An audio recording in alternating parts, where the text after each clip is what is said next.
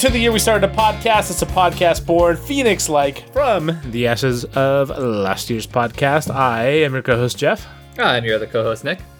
and this is a podcast where we like to come together and talk about some of the things that are fun and interesting to us. Nick, have you eaten your stupid pizza rolls yet? Uh, I have, I have. I had, Wait, I had one. what? Yeah, yeah, I had one. You I had- actually, I, I meant to bring it up today. I meant to bring it up today. wow, I was like Nick. We have, as we spoke before this podcast, had very limited amount of content prepared. A little, little flying by. Uh, I don't know. It's just, it's a little less than I particularly would You're not prefer. supposed to call it out. You're not supposed to call it out. I mean, we were very, very prepared. Uh, but I am surprised to hear that you've had a, a pizza roll. Although you did say a pizza roll singular, which leads me to believe perhaps not uh, not the affinity that I would particularly have uh, assigned to it. But Jeff, I'm sorry. I was there. It was. I didn't enjoy it at all. I, I made, I made like a plate, and I was like, uh, did you did you just like I said, actually, I didn't have one. I had, I think I had two,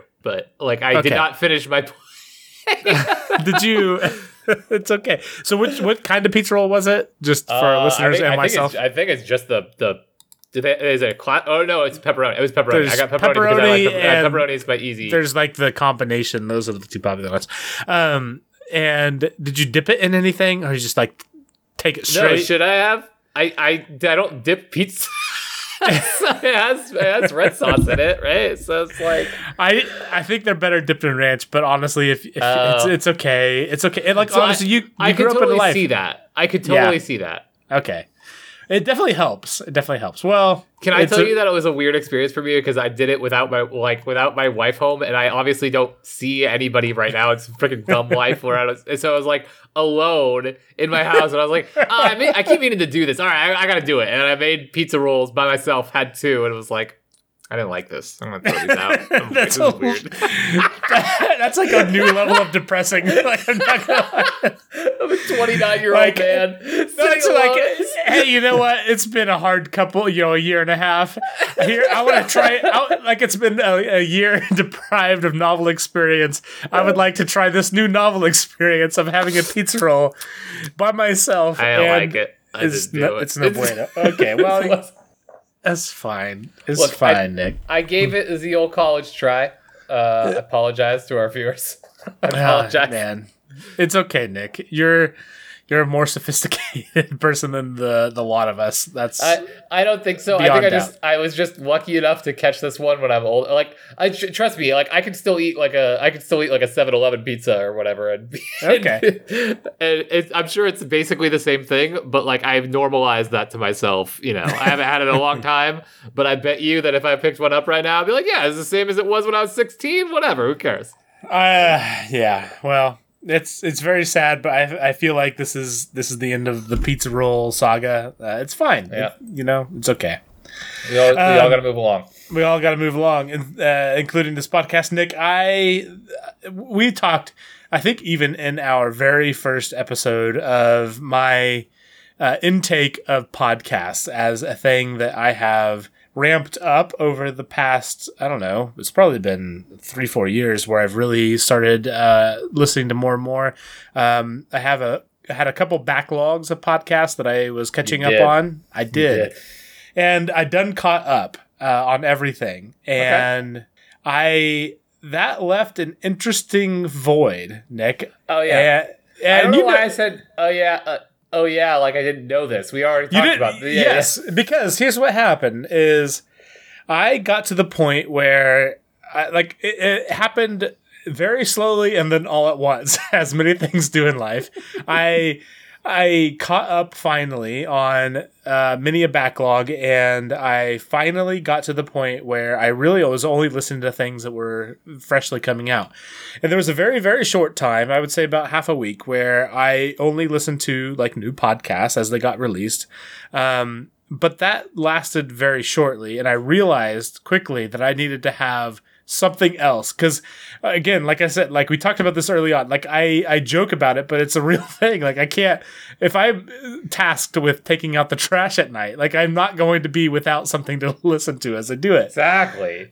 that's that that is how the 21st century I've said it before, but I, I will not be alone with my my thoughts. Okay, it's Exactly. the most terrifying thing. Hey Nick, you know what? High five. Good job High at remembering how you responded to that originally half a year ago, or almost a year ago now. Almost. Um, I, I I knew that I wanted to do something else other than just get addicted to whatever other podcast there was, and so I wanted to get back into reading, and by reading I mean listening, but um, same idea, I guess. I did Um, read a little bit when we were t- when we were doing this, but Yeah, I, do- I, yeah. I guess before we dive into this, do you feel like um, you get the same experience reading a book physically versus listening to a book, or do you feel differently than than that? different, but I can't quantify it like if I'm have a better comprehension or not. I like to I would think that I would have better comprehension reading than listening. Uh but to to an audiobook. Um but I'm not sure of that actually because I felt pretty good uh about listening uh to the the couple audiobooks. What I will say is that I do deliberately go backwards if I zone out and miss like a sentence or two. I will like I, I will just hit rewind or whatever on the on Audible. Um and that works okay for me in that regard. I don't know if that's just a weird Nick issue of like feeling like I can't miss any little detail. Um but it it may be like offsetting it a little bit or helping me catch back up to that level of comprehension and retention. I don't know. Is it a particular uh, like genre of literature that that is true for, or is that broadly speaking true? Because like, uh, and while, while you think about that, I I personally have the exact same thing where um, with audiobooks I do zone out and realize that I've zoned out and do rewind, but to be honest, I almost feel like I do the same thing reading it physically. Yeah, also. exactly. Exactly. And like I, I feel like sometimes when I read physically, I just read an entire page and I don't even realize what has happened, and I just go back and do it. And there are definitely certain things to me that I feel like lend themselves better toward physical medium, but I don't know that I can necessarily put my finger on it. But I think by and large, for me personally, anyways, I don't really draw much of a distinction of benefits one way or the other. Like I feel like I feel like I can have the same experience listening to it for 95%, 90, 90% of books that I would have if I were to read them physically also. I do feel like it is different in some ways. I do feel like certain things lend themselves to be more impactful or memorable. Um, there, there is a book uh, that I have read only. Well, actually, that's not true. Like I've, I have bought the audiobook and have the physical book, and I much more enjoy reading the physical book than listening to it. Um, so is is I'm not like I don't want to throw any uh anybody under the buck uh bus any narrators, but is it because of the the the narrator? Because I I feel like there's some narrators that I that I like mentally can't get along with, not because they are like they have offended me, but just for whatever reason their cadence or their speech patterns or whatever or their voice just doesn't click, and I can't pay that much attention. Um, I actually, so I don't think there's anyone that I would consider to be the negative to that. There are actually, um, probably this is probably opposite of what you're trying to say, but um, there is there's a particular book which we'll talk about later, but um, the brief history of nearly everything by Bill Bryson is narrated by a guy who I should probably Google real quick. Uh, actually, I'll just look at my phone. Um, Oh, well, now he's talking very fast. Hold on. Um, it's read by uh, Richard Matthews, and I've never felt this way before. But like, I almost like I haven't done this yet, but I very well may. I almost Googled just books that he uh, narrates because he's so good. Like, I love how he does Damn. that book like it is uh, and and nick we'll talk about this in a second like i don't listen i don't i don't watch movies a second time yeah. i don't read books a second time i've listened to the vast majority of this book for a second time mostly because of how good he narrates this book so Right. I'm not, I'm not sure that I would necessarily be turned off. I mean, there's definitely that. Obviously, there's a threshold to all these absolutes that I'm saying, but like, I don't think it would necessarily be that I'd be turned off from it. But it would be more like I definitely can get more engaged if the uh, narrator is particularly good at uh, the the audiobook. No, I, I completely agree with that. Um, do you remember? Uh, I guess two years ago now. Geez, I had a I had a period of time where I was. I think this is when I started listening to the podcast that you recommended to me.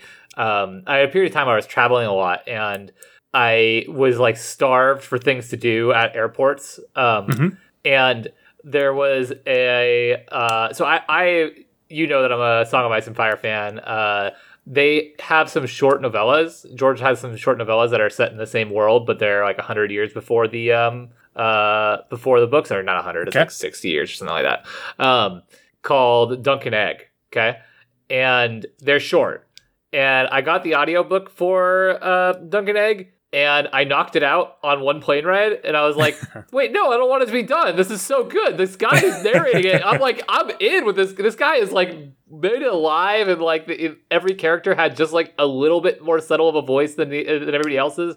But at the same time, they weren't goofy or like you know unrealistic. It didn't feel cartoonish in that way. And that's not to criticize anyone who's you know giving that energy, but just it it made it very dramatic. And I was like really on my on the edge of my seat. And the reason I say is I had to, to fly again like two days later, and I was like, yeah, I'll listen again. It's fine. I'll just listen again. That's impressive. It really is. to, to your point about the, the great narrator kind of making it more fun and uh, alive for, for you. So Okay, I I want to I want to okay, I want to set the scene though a little bit. So I have over the past I think it's been I I really got into podcasts uh back in like 2015 I want to say. Like that was when I first Okay. started listening to podcasts and it's like grown podcast by podcast since then. Uh, up until the point where we made our own uh, at this point.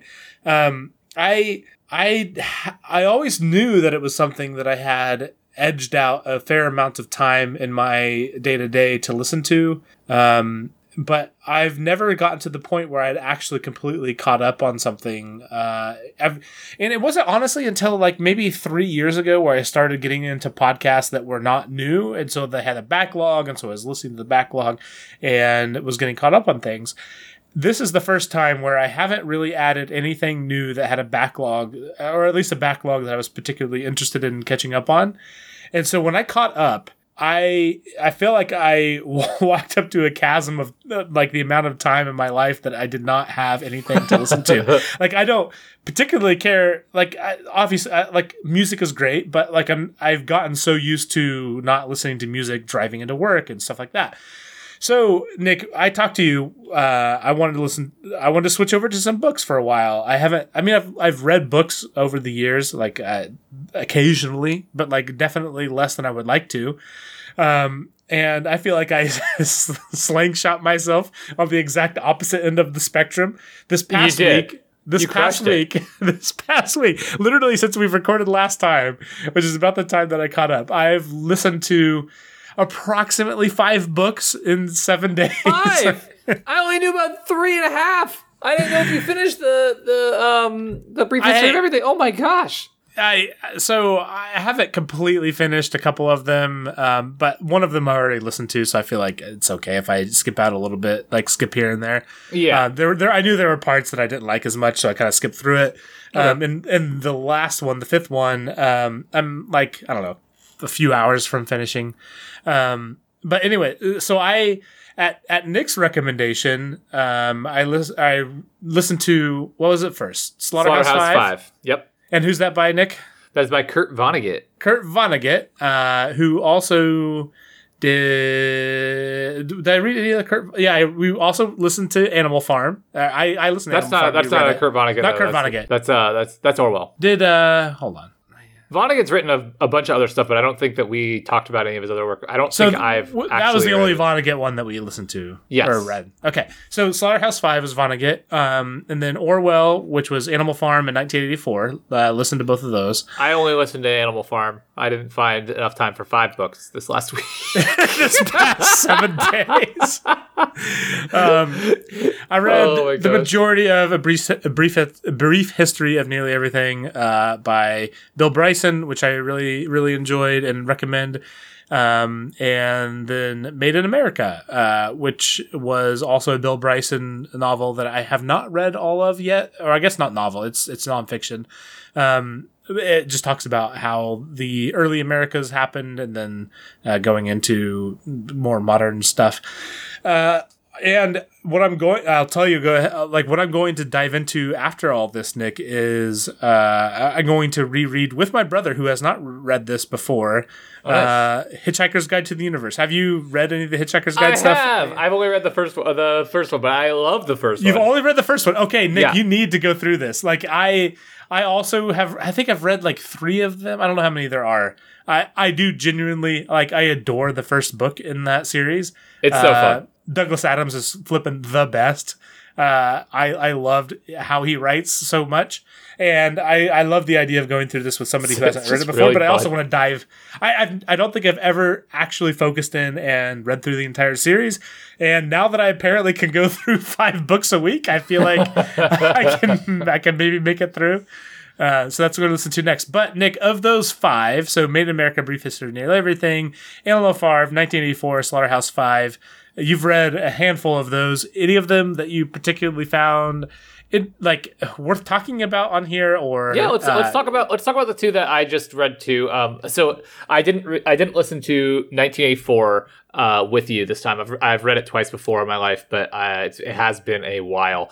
Um, but Actually, I- hold on. Before we dive into this, Yeah. the reason for me picking many of these were they were things that I have had as things that I know that any any person that considers themselves to be well read should have read at this point in their lives. Honestly, probably a decade before, and I, I just for whatever reason have never got around to it, and I.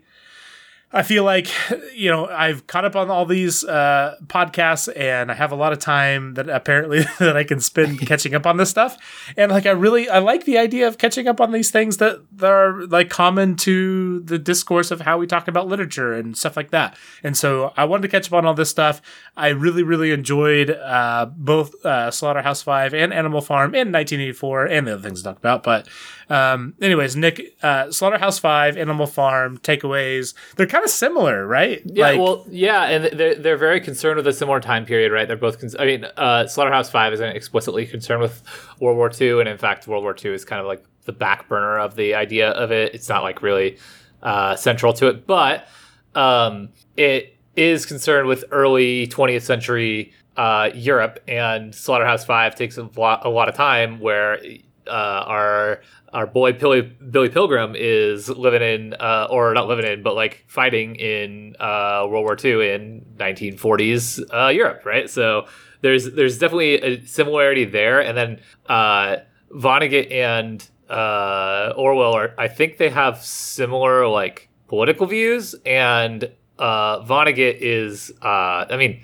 they, they both have that that air of like I, I don't know. It's, it's like they're both parodies in their own way, right? They're both like kind of a parody of and like a, a cri- critical parody of things about that time period, right? So I, I think that they're like bound to have a lot of similar feels.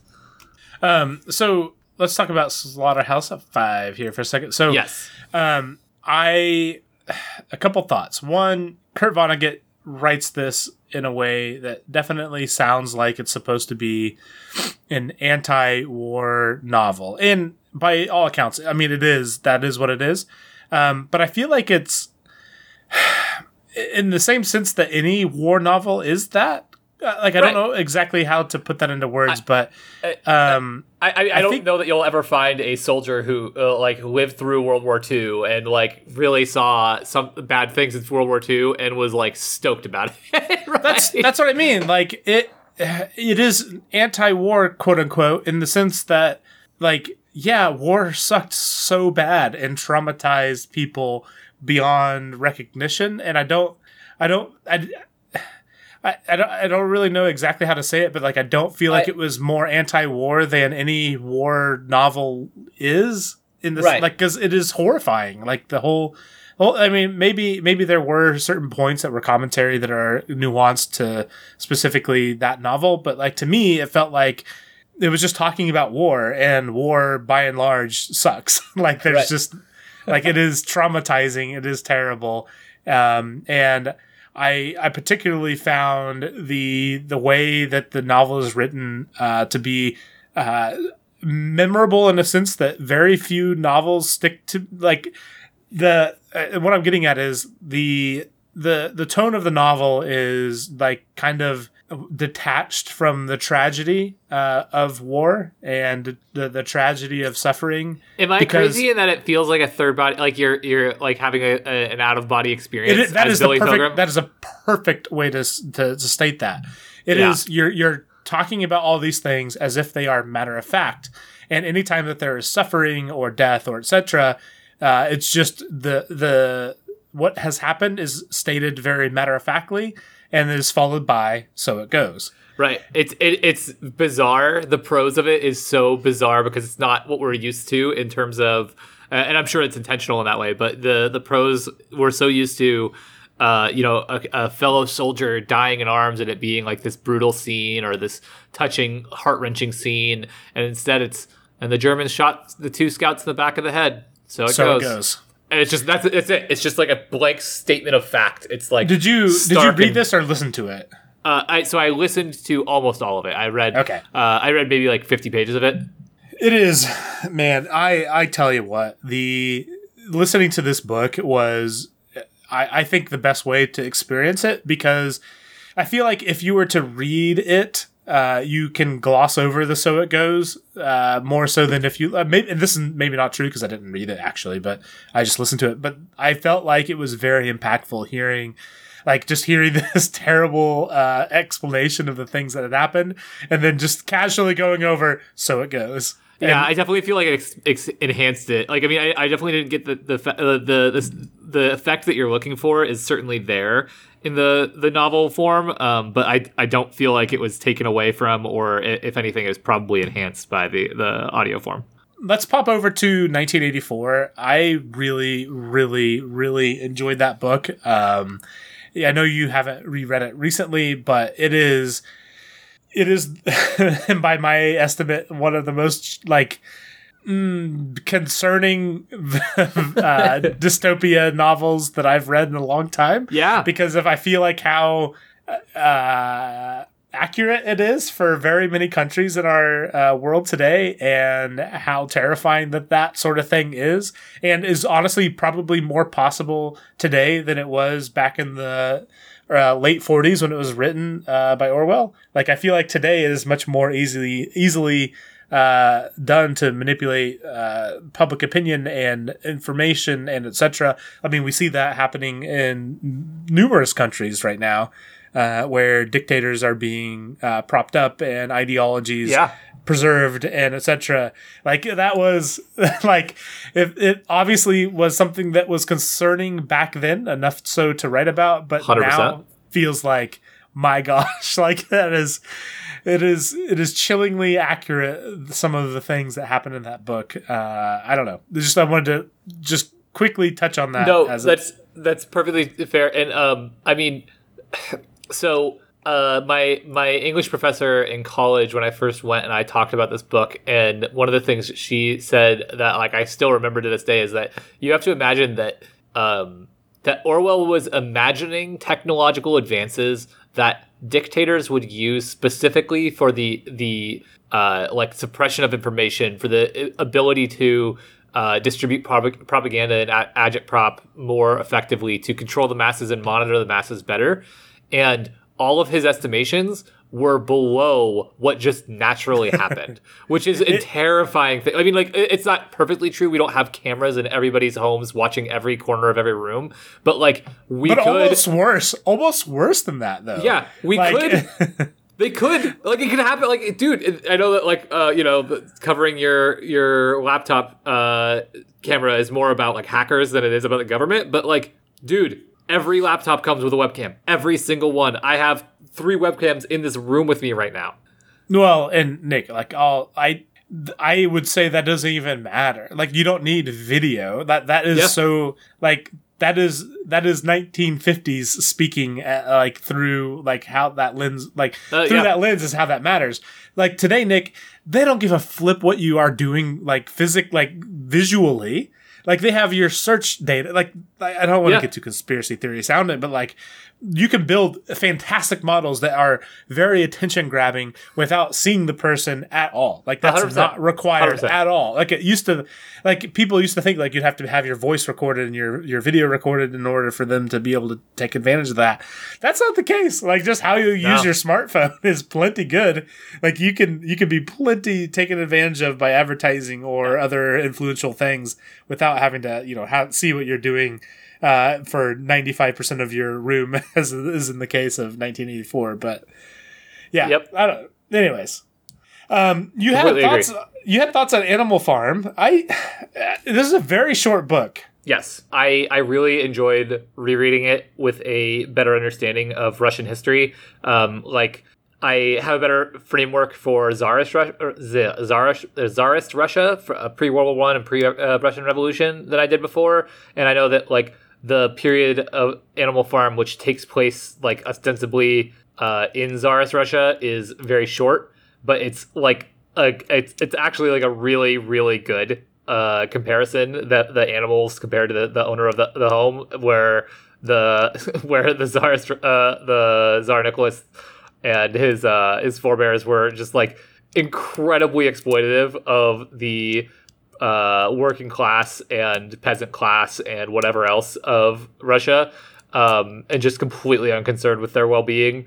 Um, the and, and Do you there's wanna, a lot of can we can we pause just for a second and Yeah. can you explain like the structure of the book because I feel like when you Oh, hear yeah. these sorts of things, like you see hear Animal Farm, and that sounds like a catchy title to a novel that's about you know just normal stuff, but like is about like, but in this case, No, it is totally not fair. just a catchy catchy title to a book. It is about Animal Farm. Ab- like, absolutely. like that is the structure of the narrative. Right. So the the book is about uh, a farm of animals, and like it's taking place from the perspective of the animals. The animals are sentient and can, uh, can communicate and all that good stuff. And the um, animals are a uh, a metaphor for the people of Russia um, during, slightly before, and after the Russian Revolution in uh, 1918.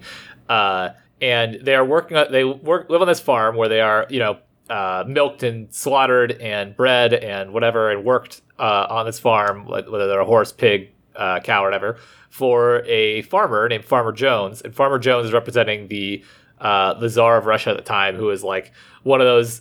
Like the way that we look back and we're like, oh God, no wonder uh, France over uh, overthrew its uh, its monarchy. It's the same same thing with Tsarist Russia. They're they're just wildly uh, out of control monarchy.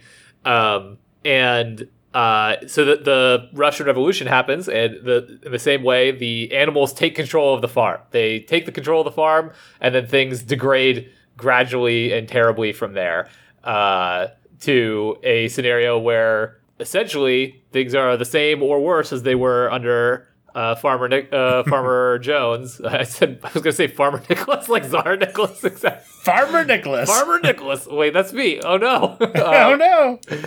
uh, but yeah, uh, and uh, the the ruling class of the pigs in the uh, in Animal Farm become the ruling class of the USSR, um, uh, with a pretty direct metaphor for Stalin and um, Yeah. I cannot remember uh, uh, Trotsky, but Trotsky is out of the picture early on in the book, and um, I cannot remember for the life of me the uh, Stalin's propagandist's name, uh, who is um, the the sweet talking like silver tongued pig in the book. Yeah.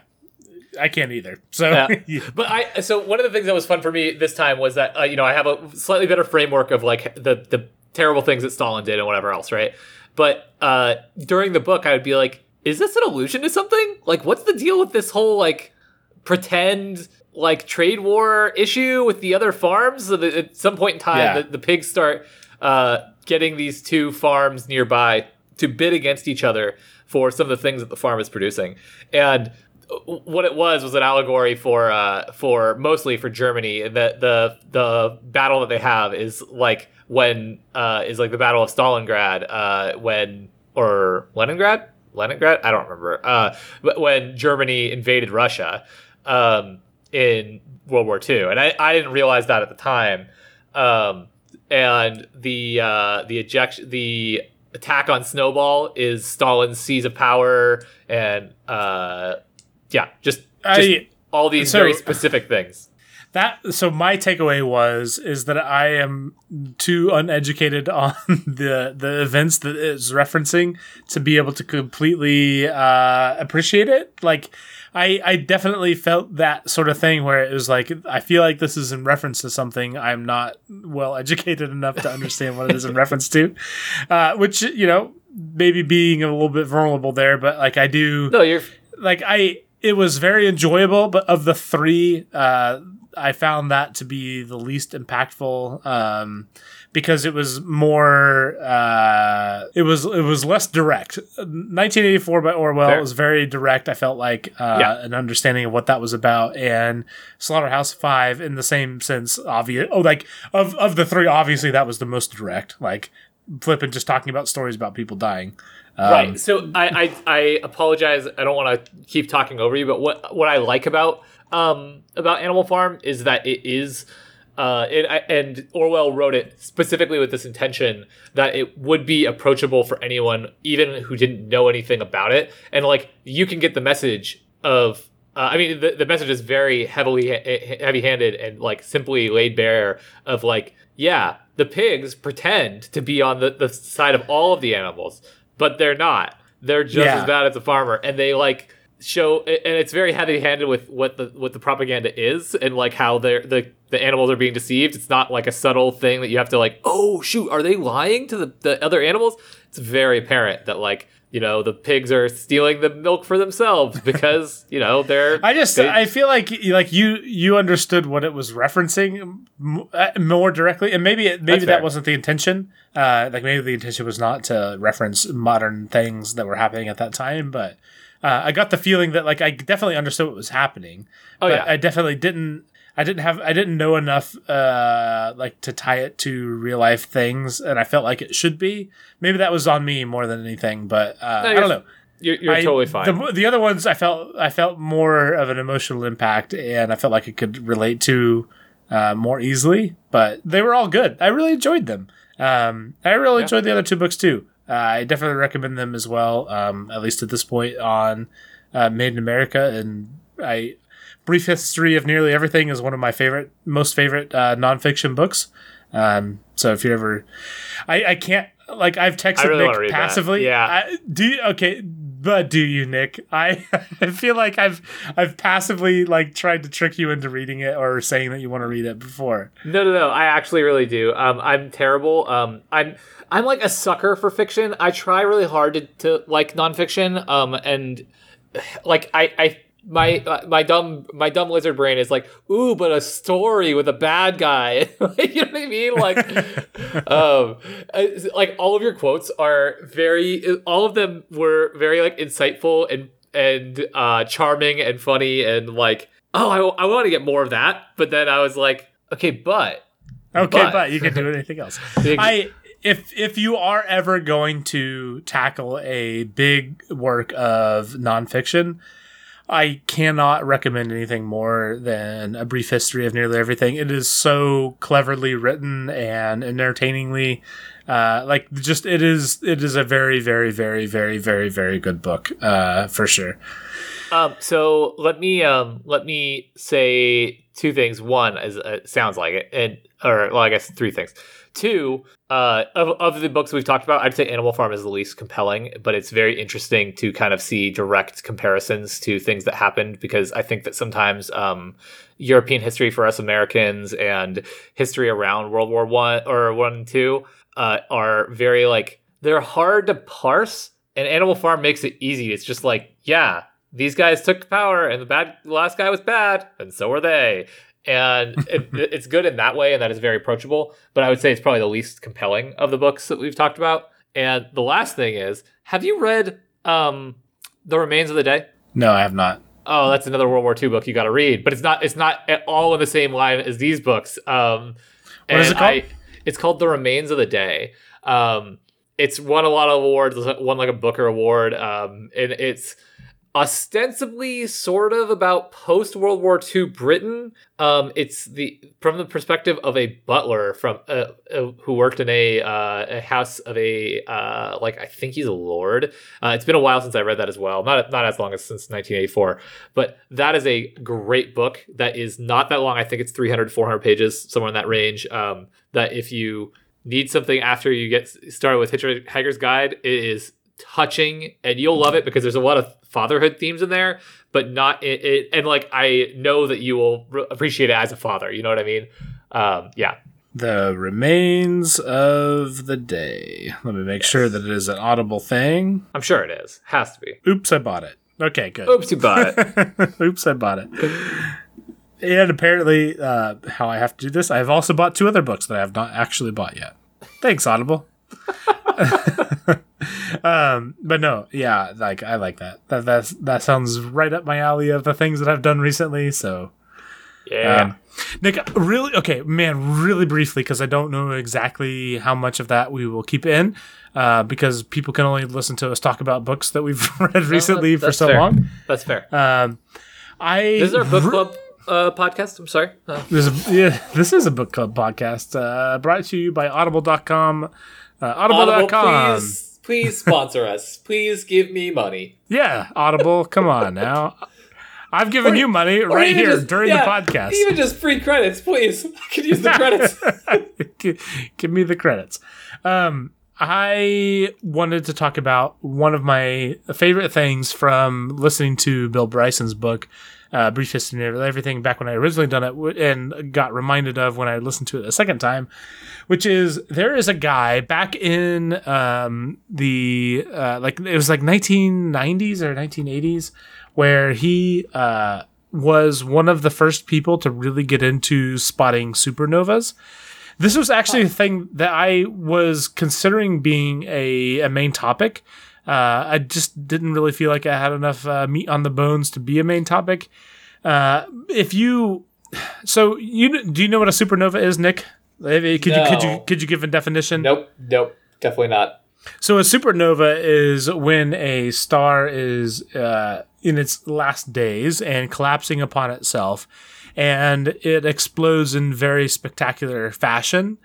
And prior to like the uh, like late 1990s or early 2000s, the only way that people could recognize that that was happening was uh, by mapping out all the stars and how bright they were, and and then re going over the skies by hand and seeing what had changed and see if there's anything more bright than what had originally happened. Okay. And I say that to say like it, it definitely was a thing that people would like document on paper and stuff like that but by and large the number like the supernovas were detected by people that regularly looked at the sky and realized that something had changed which i think was really interesting.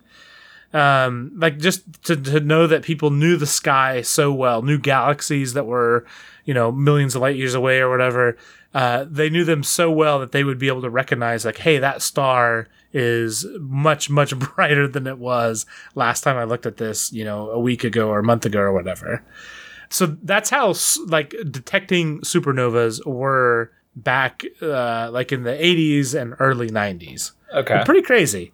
Um, yeah.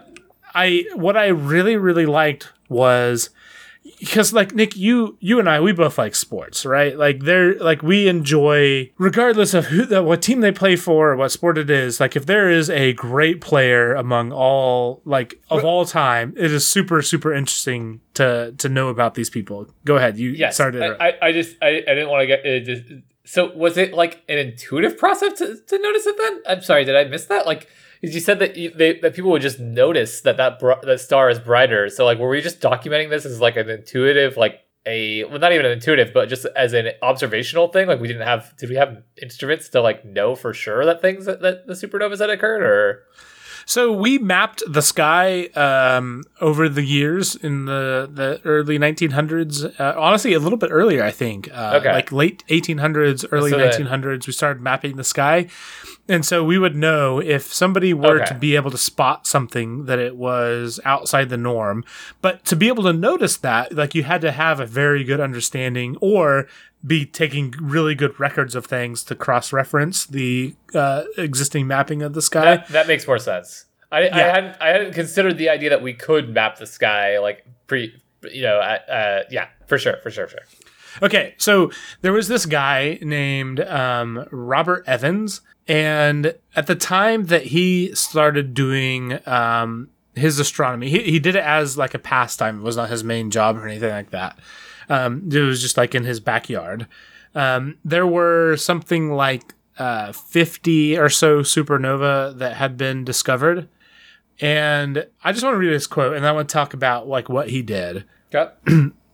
there's something satisfying, I think, about the idea of light traveling millions of years through space, and just at the right moment, as it reaches Earth, someone looks at the right bit of the sky and sees it.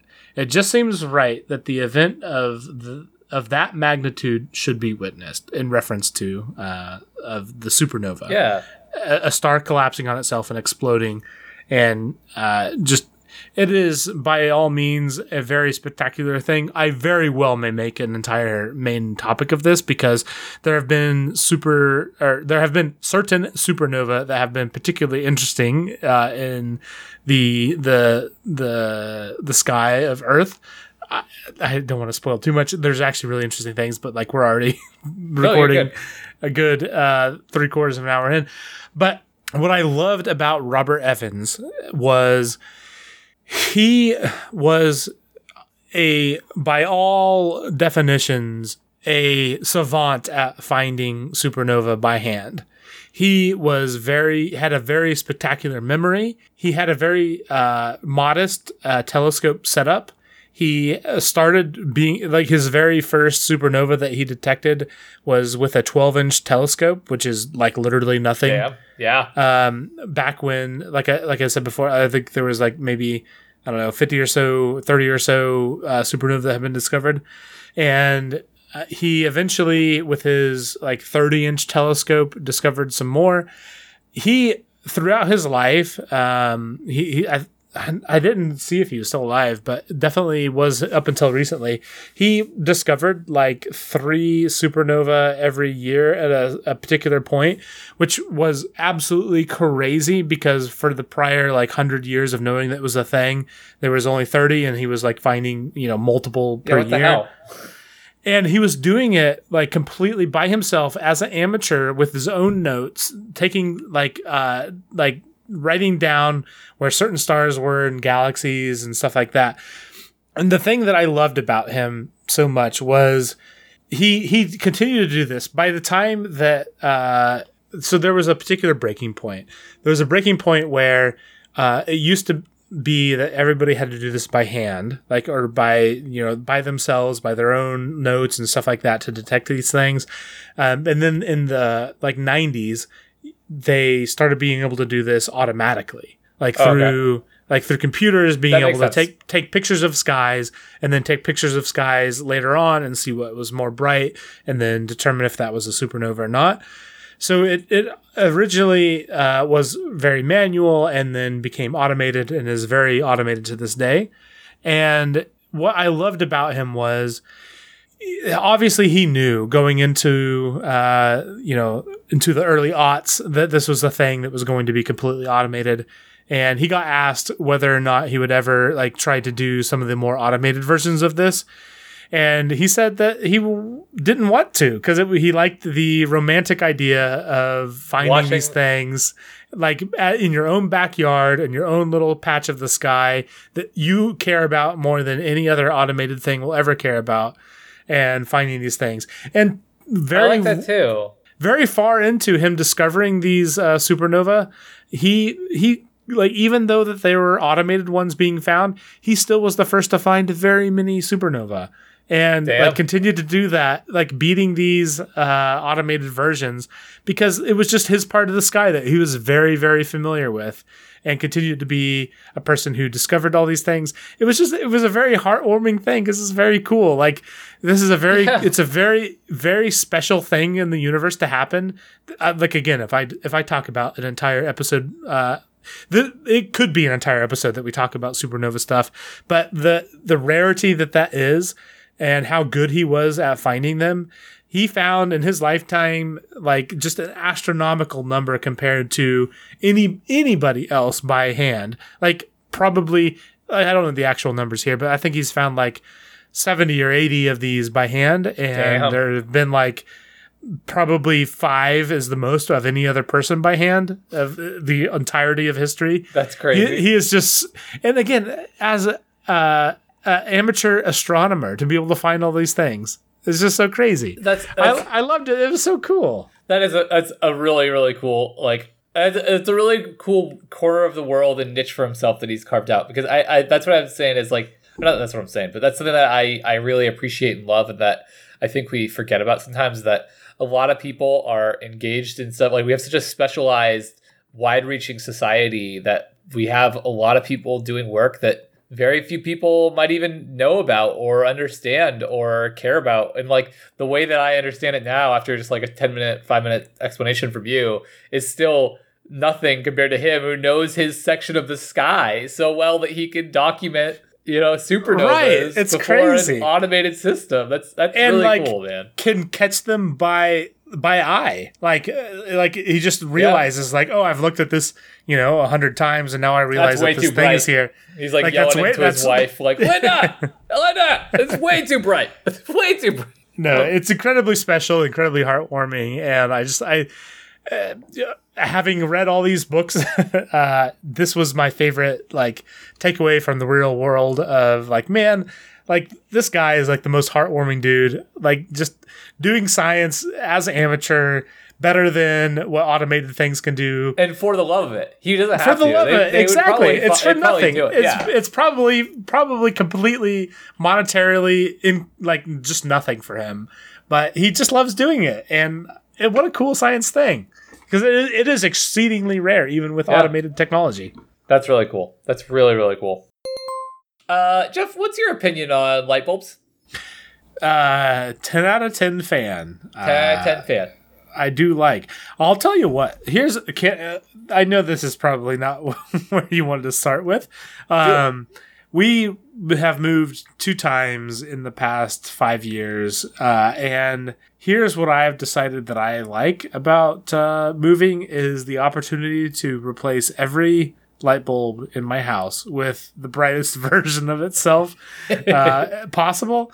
Like, I mean, within reason, obviously, you can Yeah, buy yeah. more, but like, I I love so we have had some stuff in our storage room where we've had to do some work and I got so annoyed by the old light bulbs that we had that were probably like 60 watt terrible whatever light bulbs and I went to uh, our local big box store and bought some uh, very bright versions of like LED Yep. spread Nice. lights and it like literally turned that thing into a theater and It's kind of it's kind of crazy when you put in like new bright LEDs, right? Yeah, and it literally made things so much easier to work in in that environment as compared to what it was before. So I I like me some bright light bulbs. So that's the the context I will give you. Okay. Well, uh, one, I uh, I agree with you. Um, I like having LEDs. Do you do you uh, do you feel like we don't have to replace light bulbs near like I mean obviously LEDs are supposed to last for forever, but even if if you have the odd uh, incandescent, do you feel like it's just super chill and you don't have to think about them that much anymore? Yeah, honestly, I don't even think I have incandescent bulbs anymore. I think they're all LEDs, and I don't know the only the only time that I've ever replaced a light bulb in probably the last five years is replacing incandescent bulbs with LEDs. So, Yeah. like I, that's not a. It is a one time replacement, at, at least at this point in my life. Yep. Okay. So uh, we could actually do a podcast topic just on uh, on the the weirdness of the light bulb industry and the freakouts as LEDs became popular because they're supposed to be like I I saw read a quote in this whole thing about how uh, LEDs were going to be the first consumer product that was a one time purchase. And uh, anyways let's not do that. Uh, not because it's not a worthwhile topic or we should we should avoid it or anything like that but I have uh, stuff about old old light bulb technology stuff that I think is really interesting, and it's not really about technology. Jeff, have you heard of the Phoebus cartel? I have not heard of that. what is Um, what is that? So, so the Phoebus cartel was a group of uh, light bulb manufacturing companies that basically that. So, uh, I believe at this time, uh, cartel did not have the giant negative stigma that it, it has now. Uh, but in uh, 1925, a bunch of big name, uh, uh, big name uh, light bulb manufacturing and electric manufacturing companies, uh, Osram, General Electric, uh, Associated Electrical Industries, and Philips, and others. Heard uh, of them? Yep, as um, global uh, distribution of, uh, of products was becoming more and more normal in the, in the 20s and the uh, early 1900s in general. Um, as these companies were starting to compete with each other on international lines, these companies came together to basically collude to fix markets and to influence the the light bulb manufacturing uh, or the light bulb industry uh, for their increased profits and benefits. Uh, and they called themselves the Phoebus Cartel, which I think is just like to me it was like when I read about it, I was like, are we seriously? Is there seriously like a nefarious light bulb gang? What what is that?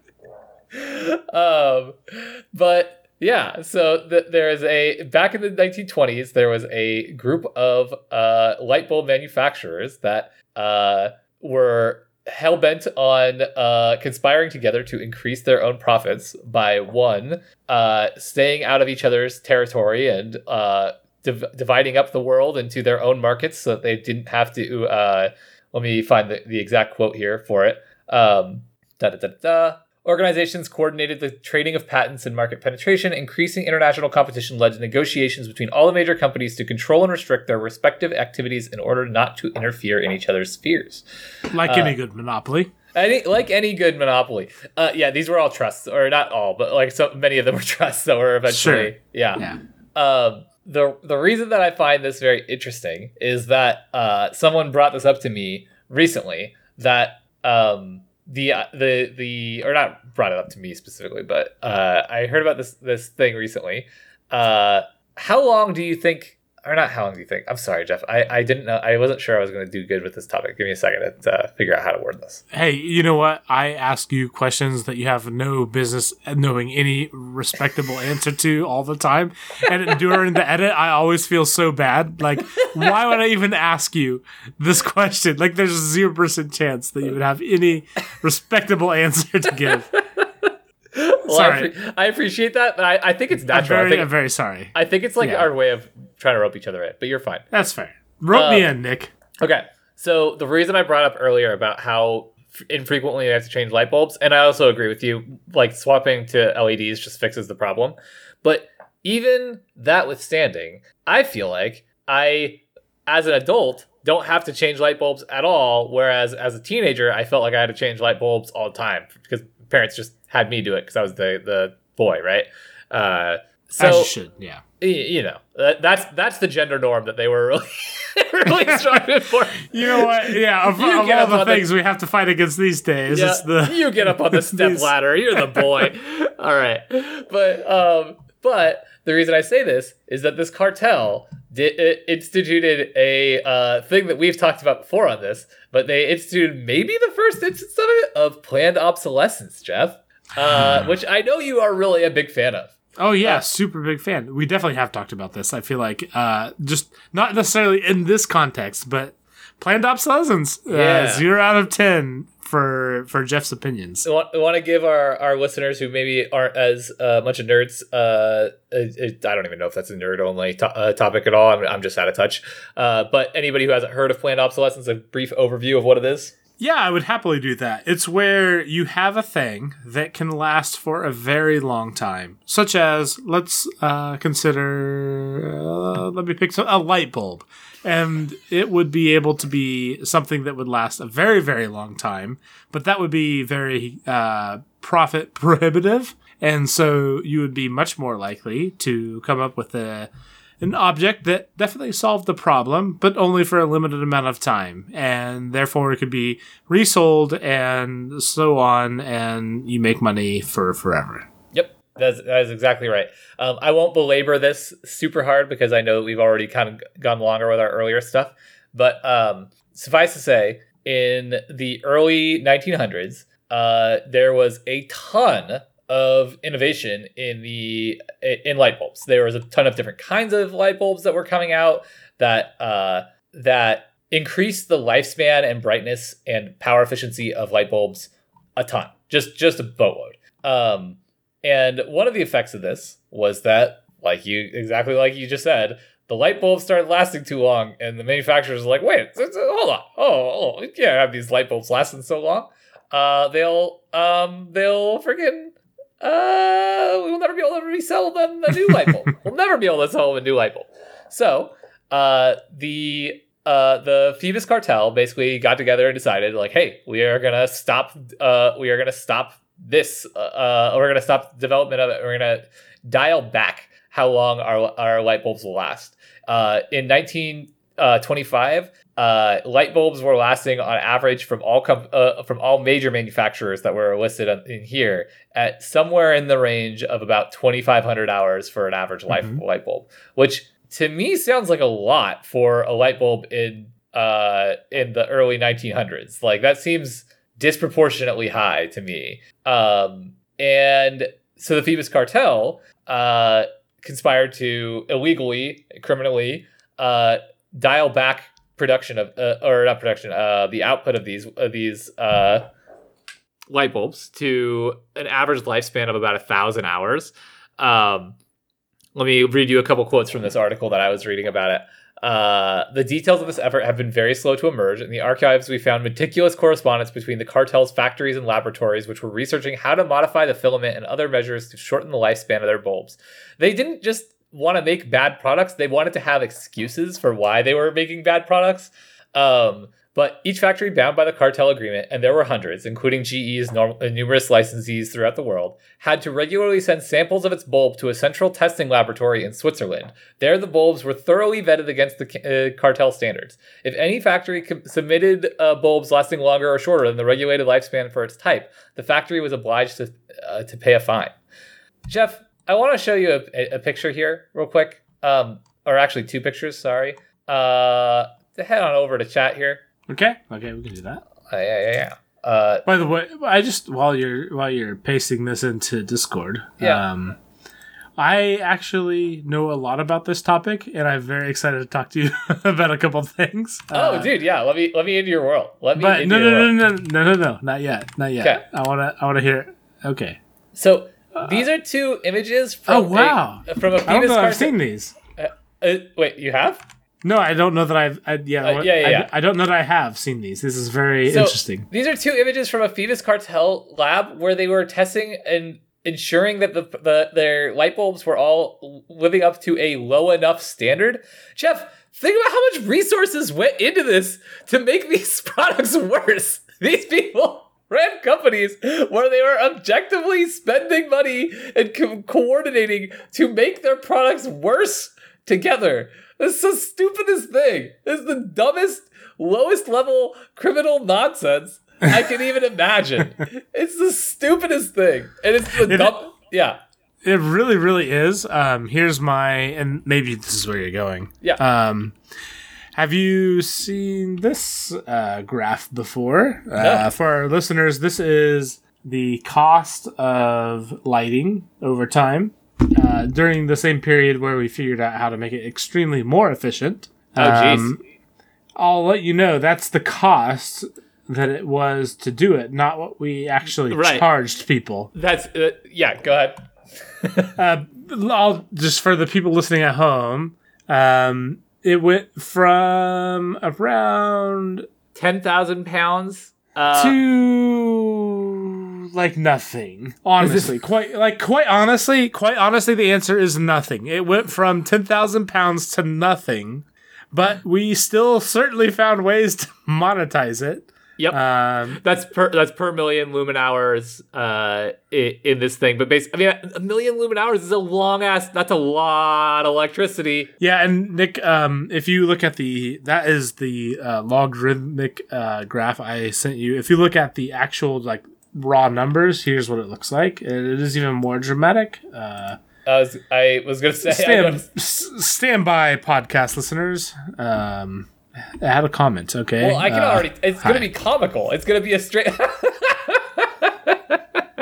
In 1900, it's just a flat line forward of like it's nothing. It costs Yeah, nothing. no, it was it was nothing like compared to anything. Like by all estimates, it it cost us nothing. I know you can probably picture this, but you're you're and uh, or maybe you'll be shocked to learn that as the uh, the light bulbs that they the Phoebus cartel produced, uh, they all started being cheaper to produce because they didn't last as long, and somehow the prices went up for the consumer. Uh, We, uh, it's a strange thing how that happens. Wow, But- crazy! That's wild because it appears to be zero dollars it costs nothing to produce. for the consumer. Uh, or sorry, I'm sorry, it costs zero to manufacture. But yeah, no. Tell me about how how we've exploited people over the years because like I, I know that to be a fact. Like I've known it. I don't know to I don't know all the details, but like I do know that we have done a bad job of, of equitably uh, distributing the cost of lighting for everybody for quite a while.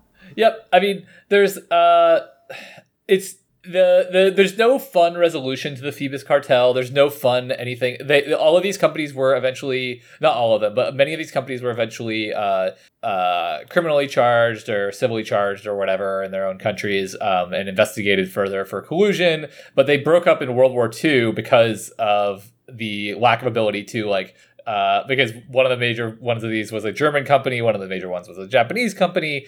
Um, but one of the uh, uh, and so the their excuses for why these things happened were always silly. It's like uh, you know, there's greater power consumption to create brighter, more or whatever the hell lights, and they they claimed for a long time that they didn't actually reduce the the uh, the lifespan that that was uh, you know. Uh, they they uh god there's some there's some quote in here i believe but they they basically were claiming that they didn't re- reduce the lifespan. The lifespan actually has gone up. You're crazy. So they're just gaslighting people.